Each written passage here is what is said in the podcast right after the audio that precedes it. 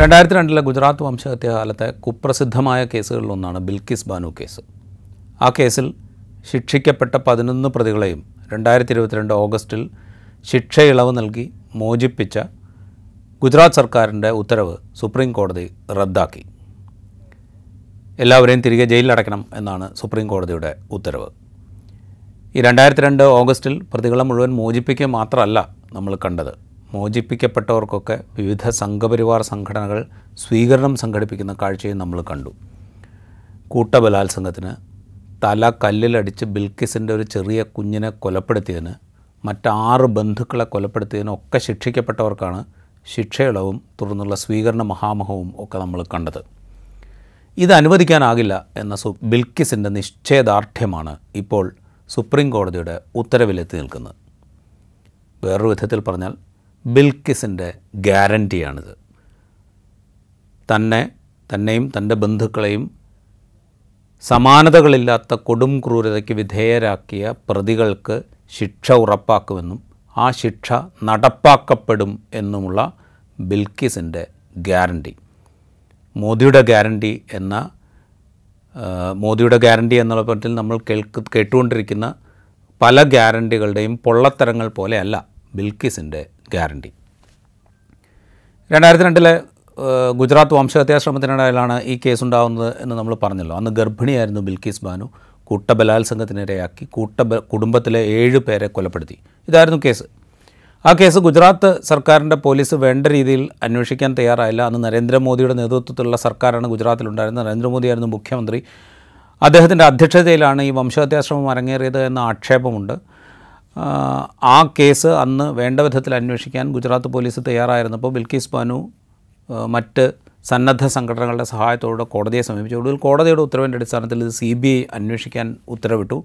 C B I കേസന്വേഷണം നടത്തി. അതിന്റെ അടിസ്ഥാനത്തിൽ കുറ്റവാളികളെ കണ്ടെത്തി ചാർജ് ഷീറ്റ് കൊടുത്തു. ആ ചാർജ് ഷീറ്റിൽ വിചാരണ ഗുജറാത്ത് ഗുജറാത്തിലെ കോടതിയിൽ നടത്തണമോ വേണ്ടയോ എന്നുള്ളത് സംബന്ധിച്ചുള്ള പ്രശ്നങ്ങളുണ്ടായി കാരണം ഗുജറാത്ത് വംശഹത്യാശ്രമവുമായി ബന്ധപ്പെട്ട കേസുകളിൽ സാക്ഷികളെ സ്വാധീനിക്കുക തെളിവുകൾ അട്ടിമറിക്കുക തെളിവുകൾ പ്രതികൾക്ക് ചോർത്തി കൊടുക്കുക ഇത്തരം പല സംഗതികൾ അക്കാലത്ത് നടന്നിരുന്നു. അതുകൊണ്ട് തന്നെ ഈ കേസ് ഗുജറാത്തിൽ വിചാരണ ചെയ്താൽ കൃത്യമായ നീതി നിർവഹണം നടക്കില്ല എന്ന ആർഗ്യുമെന്റ് ഉണ്ടായി.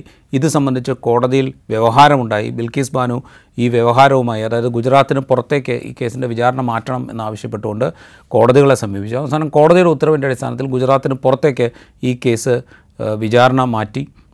മഹാരാഷ്ട്രയിലാണ് മഹാരാഷ്ട്രയിലെ പ്രത്യേക സി ബി ഐ കോടതിയിലാണ് ഈ കേസിന്റെ വിചാരണ നടന്നത്. അങ്ങനെ വിചാരണ നടന്നു. രണ്ടായിരത്തി എട്ടിൽ കേസിൽ ആരോപണ വിധേയരായ പതിനൊന്ന് പേരെ ജീവപര്യന്തം തടവിന് കോടതി ശിക്ഷിച്ചു.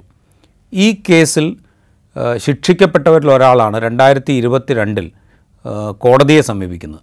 അതായത് പതിനഞ്ച് വർഷമായി ഈ കേസിൽ തടവനുഭവിക്കുന്നു. അതുകൊണ്ട് ശിക്ഷയിൽ ഇളവ് നൽകണം. ശിക്ഷയിൽ ഇളവ് നൽകാനായി ആയിരത്തി തൊള്ളായിരത്തി തൊണ്ണൂറ്റി രണ്ടിലെ ശിക്ഷയിൽ ഇളവ് നൽകാൻ സർക്കാരുകൾക്ക് അവകാശം നൽകുന്ന പോളിസി നയപ്രകാരം ഞങ്ങൾക്ക് ഇളവ് ആവശ്യമുണ്ട്. ഇളവ് അനുവദിക്കണം എന്നാവശ്യപ്പെട്ടുകൊണ്ട് സുപ്രീം കോടതിയെ സമീപിച്ചു. സുപ്രീം കോടതി ആയിരത്തി തൊള്ളായിരത്തി തൊണ്ണൂറ്റി രണ്ടിലെ പോളിസി അനുസരിച്ച് ഗുജറാത്തിലെ സർക്കാരിനോട് തീരുമാനം എടുക്കാൻ ആവശ്യപ്പെട്ടു. അതിനനുസരിച്ച് ഗുജറാത്ത് സർക്കാർ തീരുമാനമെടുത്തു. ഗുജറാത്ത് സർക്കാർ ഒരു കമ്മിറ്റിയെ നിയോഗിച്ചു. ആ കമ്മിറ്റി നിയോഗിക്കുന്നത് ഗുജറാത്തിലെ ബി ജെ പി സർക്കാരാണ്. ആ കമ്മിറ്റി എന്തായിരിക്കുമെന്നും ആ കമ്മിറ്റി എന്ത് തീരുമാനമെടുക്കും എന്നുള്ളത് നേരത്തെ തന്നെ അറിയാവുന്നതാണ്. അങ്ങനെ ഗുജറാത്ത് കമ്മിറ്റി തീരുമാനം ഗുജറാത്ത് സർക്കാർ നിയോഗിച്ച കമ്മിറ്റി തീരുമാനമെടുത്തു. ആ കമ്മിറ്റിയുടെ തീരുമാനപ്രകാരം ഇളവ് ആവശ്യപ്പെട്ട് കോടതിയിൽ പോയ ഒരാൾക്ക് മാത്രമല്ല ആ കേസിൽ ആരോപണ വിധേയരായ പതിനൊന്ന് പേർക്കും ശിക്ഷ ഇളവ് നൽകി. അങ്ങനെ രണ്ടായിരത്തി ഇരുപത്തിരണ്ട് ഓഗസ്റ്റ് പതിനഞ്ചിനോടനുബന്ധിച്ച് ഈ പതിനൊന്ന് പേരും പതിനൊന്ന് പേർക്കും ശിക്ഷയിളവ് അനുവദിക്കപ്പെട്ടിരുന്നു. ഇവർ പതിനൊന്ന് പേരും ജയിൽ മോചിതരാകുന്നു അതിനുശേഷമാണ് ജയിലിൽ നിന്ന് പുറത്തുള്ള സ്വീകരണ മഹാമഹങ്ങൾ അരങ്ങേറിയത്.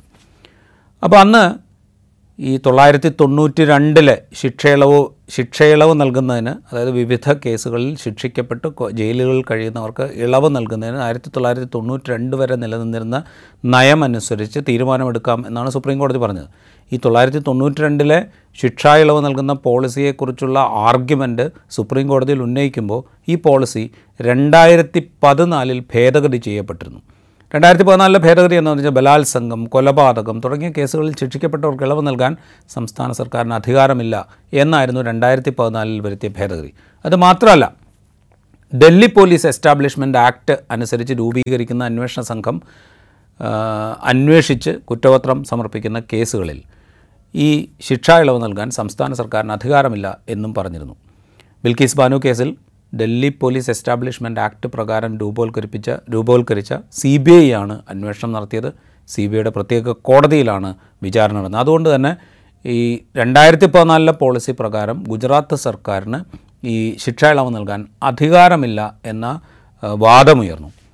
അതുമാത്രമല്ല വിചാരണ നടന്നത് മഹാരാഷ്ട്രയിലെ കോടതിയിലാണ്. അതുകൊണ്ട് മഹാരാഷ്ട്ര സർക്കാരാണ് ശിക്ഷയിളവ് സംബന്ധിച്ച് തീരുമാനമെടുക്കേണ്ടത് എന്നും ആർഗ്യുമെന്റ് ഉണ്ടായി ഇതൊക്കെ ചൂണ്ടിക്കാണിച്ചുകൊണ്ടാണ് ബിൽക്കിസ് ബാനു സുപ്രീം കോടതിയെ സമീപിക്കുന്നത് ബിൽക്കിസ് ബാനു മാത്രമല്ല മറ്റ് പലരും സുപ്രീം കോടതിയെ സമീപിച്ചിരുന്നു. സി പി എമ്മിന്റെ നേതാവ് സുഭാഷ്ണി അലി പ്രൊഫസറായിരുന്ന മറ്റ് ചില ആളുകൾ സാമൂഹ്യ പ്രവർത്തകരായ മറ്റ് ചില ആളുകൾ ഇവരൊക്കെ സുപ്രീം കോടതിയെ സമീപിച്ചിരുന്നു.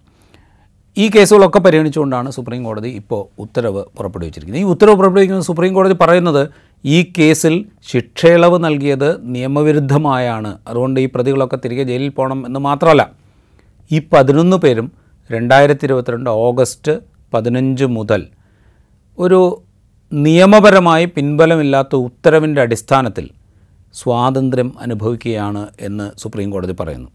ഈ സ്വാതന്ത്ര്യം അനുഭവിക്കാൻ പാകത്തിൽ തീരുമാനമെടുത്ത ഗുജറാത്ത് സർക്കാർ ഇല്ലാത്ത അധികാരം ഉപയോഗിക്കുകയാണ് ചെയ്തത്.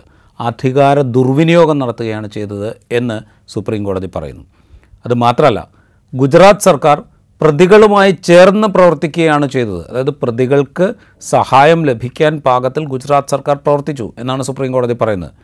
ഇങ്ങനെ പ്രതികൾക്ക് വേണ്ടി ഗുജറാത്ത് സർക്കാർ നിലപാടെടുക്കും അല്ലെങ്കിൽ അവരെ സഹായിക്കാൻ പാകത്തിൽ ഗുജറാത്ത് സർക്കാർ പ്രവർത്തിക്കും എന്ന ആശങ്കയുള്ളതുകൊണ്ടാണ് ഈ കേസിന്റെ വിചാരണ ഗുജറാത്തിന് പുറത്ത് മഹാരാഷ്ട്രയിലേക്ക് മാറ്റിയത് എന്ന് സുപ്രീം കോടതി ചൂണ്ടിക്കാണിക്കുന്നു. അപ്പോൾ ഏത് വിധത്തിലാണ് നിയമവിരുദ്ധമായ കാര്യങ്ങൾക്ക് വേണ്ടി ഗുജറാത്തിലെ ബി ജെ പി സർക്കാർ ഈ പ്രതികൾക്ക് സഹായം ചെയ്യാൻ വേണ്ടി പ്രവർത്തിച്ചത് എന്ന് സുപ്രീം കോടതി ചൂണ്ടിക്കാണിക്കുകയാണ്.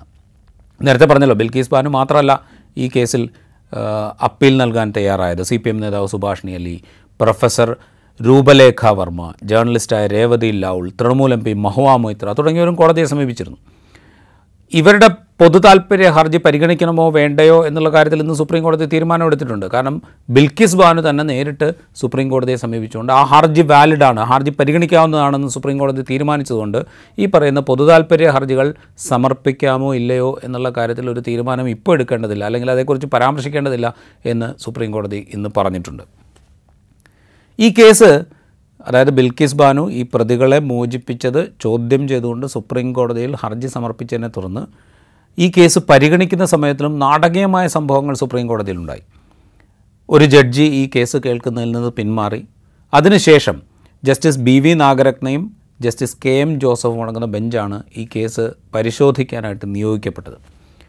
അപ്പോൾ ജസ്റ്റിസ് കെ എം ജോസഫാണ് അതിൽ senior.